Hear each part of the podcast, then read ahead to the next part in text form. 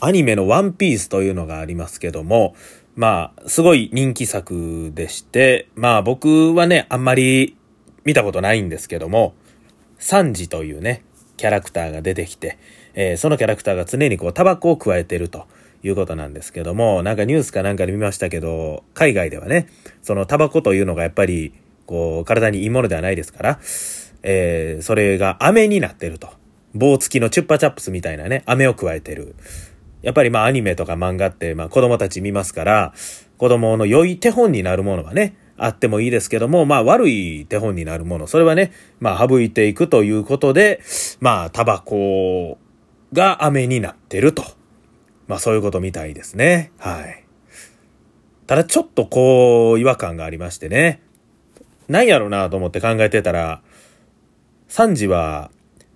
拳銃使ってますよね。ゾロは刀使いますよね。主人公腕伸びてね、人殴りますしね。うん。まあまあ、ね。その奥に流れてるものは正義なんかもしれないですけど、タバコがあかんっていうんやったら拳銃どないやねん。刀どないやねんと思って。ね、思うんですけど、まあ、まあまあ、刀とか拳銃はまあ真似しにくいですけど、タバコはすぐに真似できるから、やめとくっていうかもしれないですけど、それやったら他のあれもどうなん？これもどうなん？っていうね。それを言い出したらどんどん出てくるんじゃないかなと、ちょっともやもやしております。ゆきしかラジオ、スタートです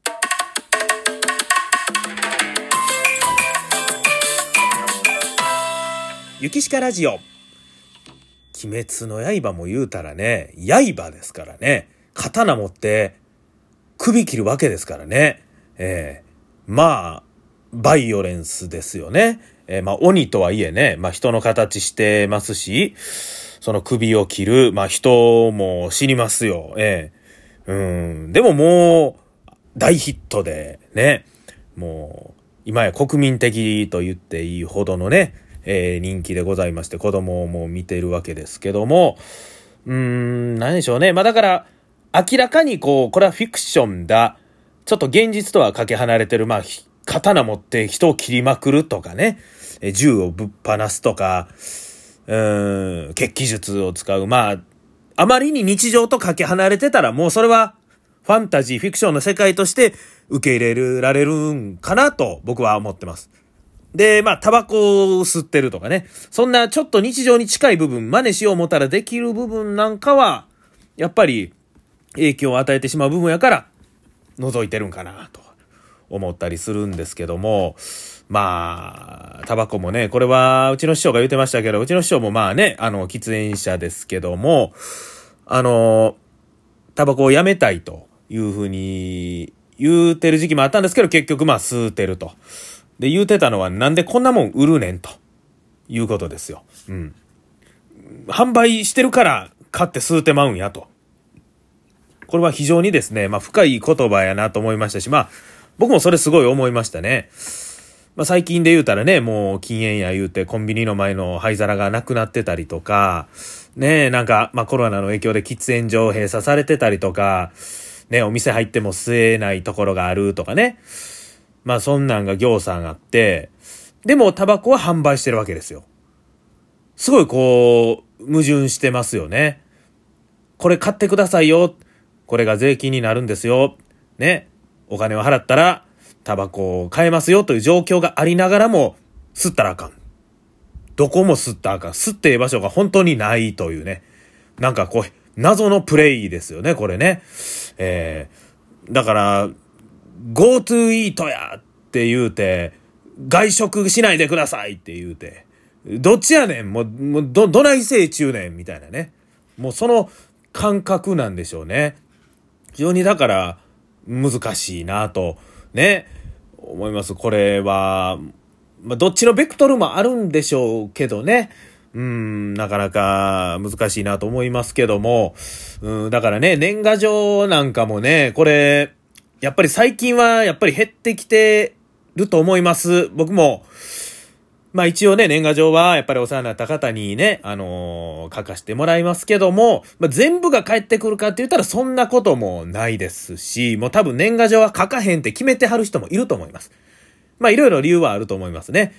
まあ、すぐに年明けて会うしとか、そもそもメールとか LINE とかね、そんなんで連絡取れるし、うん。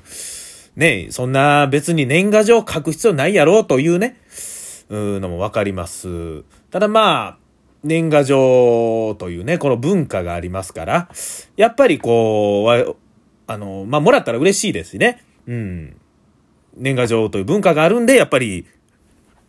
書いていくわけなんですけども、これもね、難しいとこで、例えば、まあ、下の人間が年賀状をやめるっていうのはちょっと難しいかもしれませんね、これね。えー、ずっと先輩とかね、上の方に、上司に年賀状出してたけど、ね、年賀状今年からやめようかな。多分別にそれでね、言うてくる人はいないと思いますけど、まあまあ、なんとなくこう、やめにくいですよね。えー、上の人やったら別にね、別にまあまあまあ、わざわざ下の人間にそんな出す必要もないですしね。えー、だからまあ年賀状出す人っていうのはほんまに普段会わん人とか、もう、ね、うん、すごい世話になってるとか仲のいい友達やけど、まあちょっと離れてるし、会う機会ないから、まあまあ連絡する。まあそれやったら LINE とかメールでもいいんですけどね。うん。だからまあ、さっきのタバコの話じゃないですけど、年賀状やめようとかいうね、これもいろいろ気使ってなかなかやめられへんとか、やっぱりもらったら嬉しいとかいろいろあるんで、もう極端な話をしますと、この年賀状というものがね、もう禁止と。例えばですよ。例えば年賀状禁止とか言うて、もう年賀状出したら罰金ぐらいのね。そんなことを、まあ罰金までいかんでも、もうそういうことに一回してしまったらもう、この機会にやめれるんじゃないかと。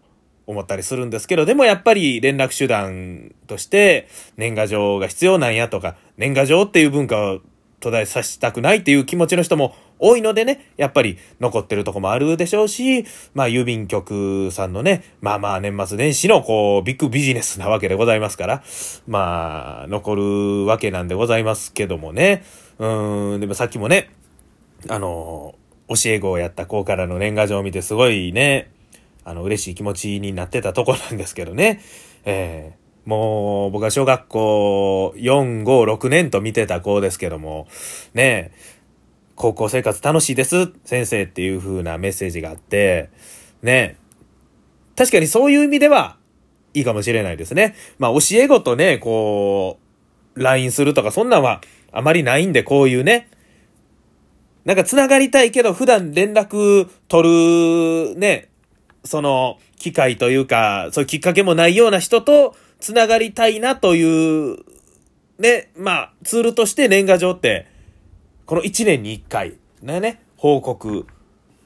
まあまあそういう意味ではいいんかな、と思ったりしてるわけでございます。ゆきしかラジオ、まだまだ続きます。ゆきしかラジオ。さあね、まあ年賀状もですけどもね、まあ、まあなんか必要かね、必要じゃないかとか、そんなことで考えていいこととね、考えてあかんこととかあるんでしょうけど、まあ、さっきもなんか言いましたけど、年賀状ね、年末年始、やっぱりこう、ね、年明けやから年賀状出すという、なんかこう、もう、体の中にも染み込んでるものがありますけども、やっぱり、この商売をね、やっていく上で非常に大事な感覚かなとこれは思いまして、例えばバレンタインデーですよね。バレンタインデー、あ、チョコレート渡さな、とチョコレート買う。さほどチョコレート好きなわけでもないし、かといって別にバレンタインデーやから、絶対に誰かに渡したいねんって気持ちもないけど、まあ、とにかくまあバレンタインデーやから、チョコレートの一つや買っとこうかと。まあそんなことであったりとか、クリスマスやから、まあまあクリスマスやし、チキンとケーキでも買っとこか。このデモですよね。このデモを引き起こさせるイベントっていうのはすごいなと思いましてね。だから、クリスマスやから僕もケーキそんなに好きじゃない、甘いもんそんな好きじゃないですけど、ケーキ買いましたしね。めっちゃ並んでましたね。ええー、百貨店で。めちゃくちゃ並んでましたしね、1個ショートケーキ500円ぐらいしてね、普段より高いんちゃうんか思いながら見てましたけど、でも、クリスマスやから買う。お正月やから年賀状出す。はがきが売れる。なんかね、一回こう、こういう仕組みシステム作ってしまったら強いですよね。年に一回その時期は確実にその売り上げが上がるという。だからね、なんかこう、この日は落語を聞かなあかん日やみたいな、あったらええと思うんですけどね。ああ、今日は何月何日か、まあ、落語会でも言っとくか、一応こういう日やしな。っていう日がね、一日でもあったらね、えー、なんかこう、我々の商売もどんどんええようになるんじゃないかなと。なんかそういうのを考えれたらいいんですけど、具体的なアイデアはないので、なんかこうね、いいのがないかなと 思ってるわけでございますけども。ねえ、まあ明日はですね、まあ落語会、落語、まあ仕事始めは、えー、昨日3日にあったんですけども、落語会のスタートが明日でございましてね、つゆの新光兄さんの、えー、伸びしろ落語会という落語会に呼んでいただいておりまして、で、ちょっと前日なんでね、ネタを繰りに、まあ来るというか、まあネタをね、ちょっとブツブツブツブツ言いながら、家でおってもダラダラしてしまうので、こうちょっと外をね、夜ですよ、さっき家の周りをぐるぐるぐるぐる歩きながら、まあこういう時期ですからマスクもして、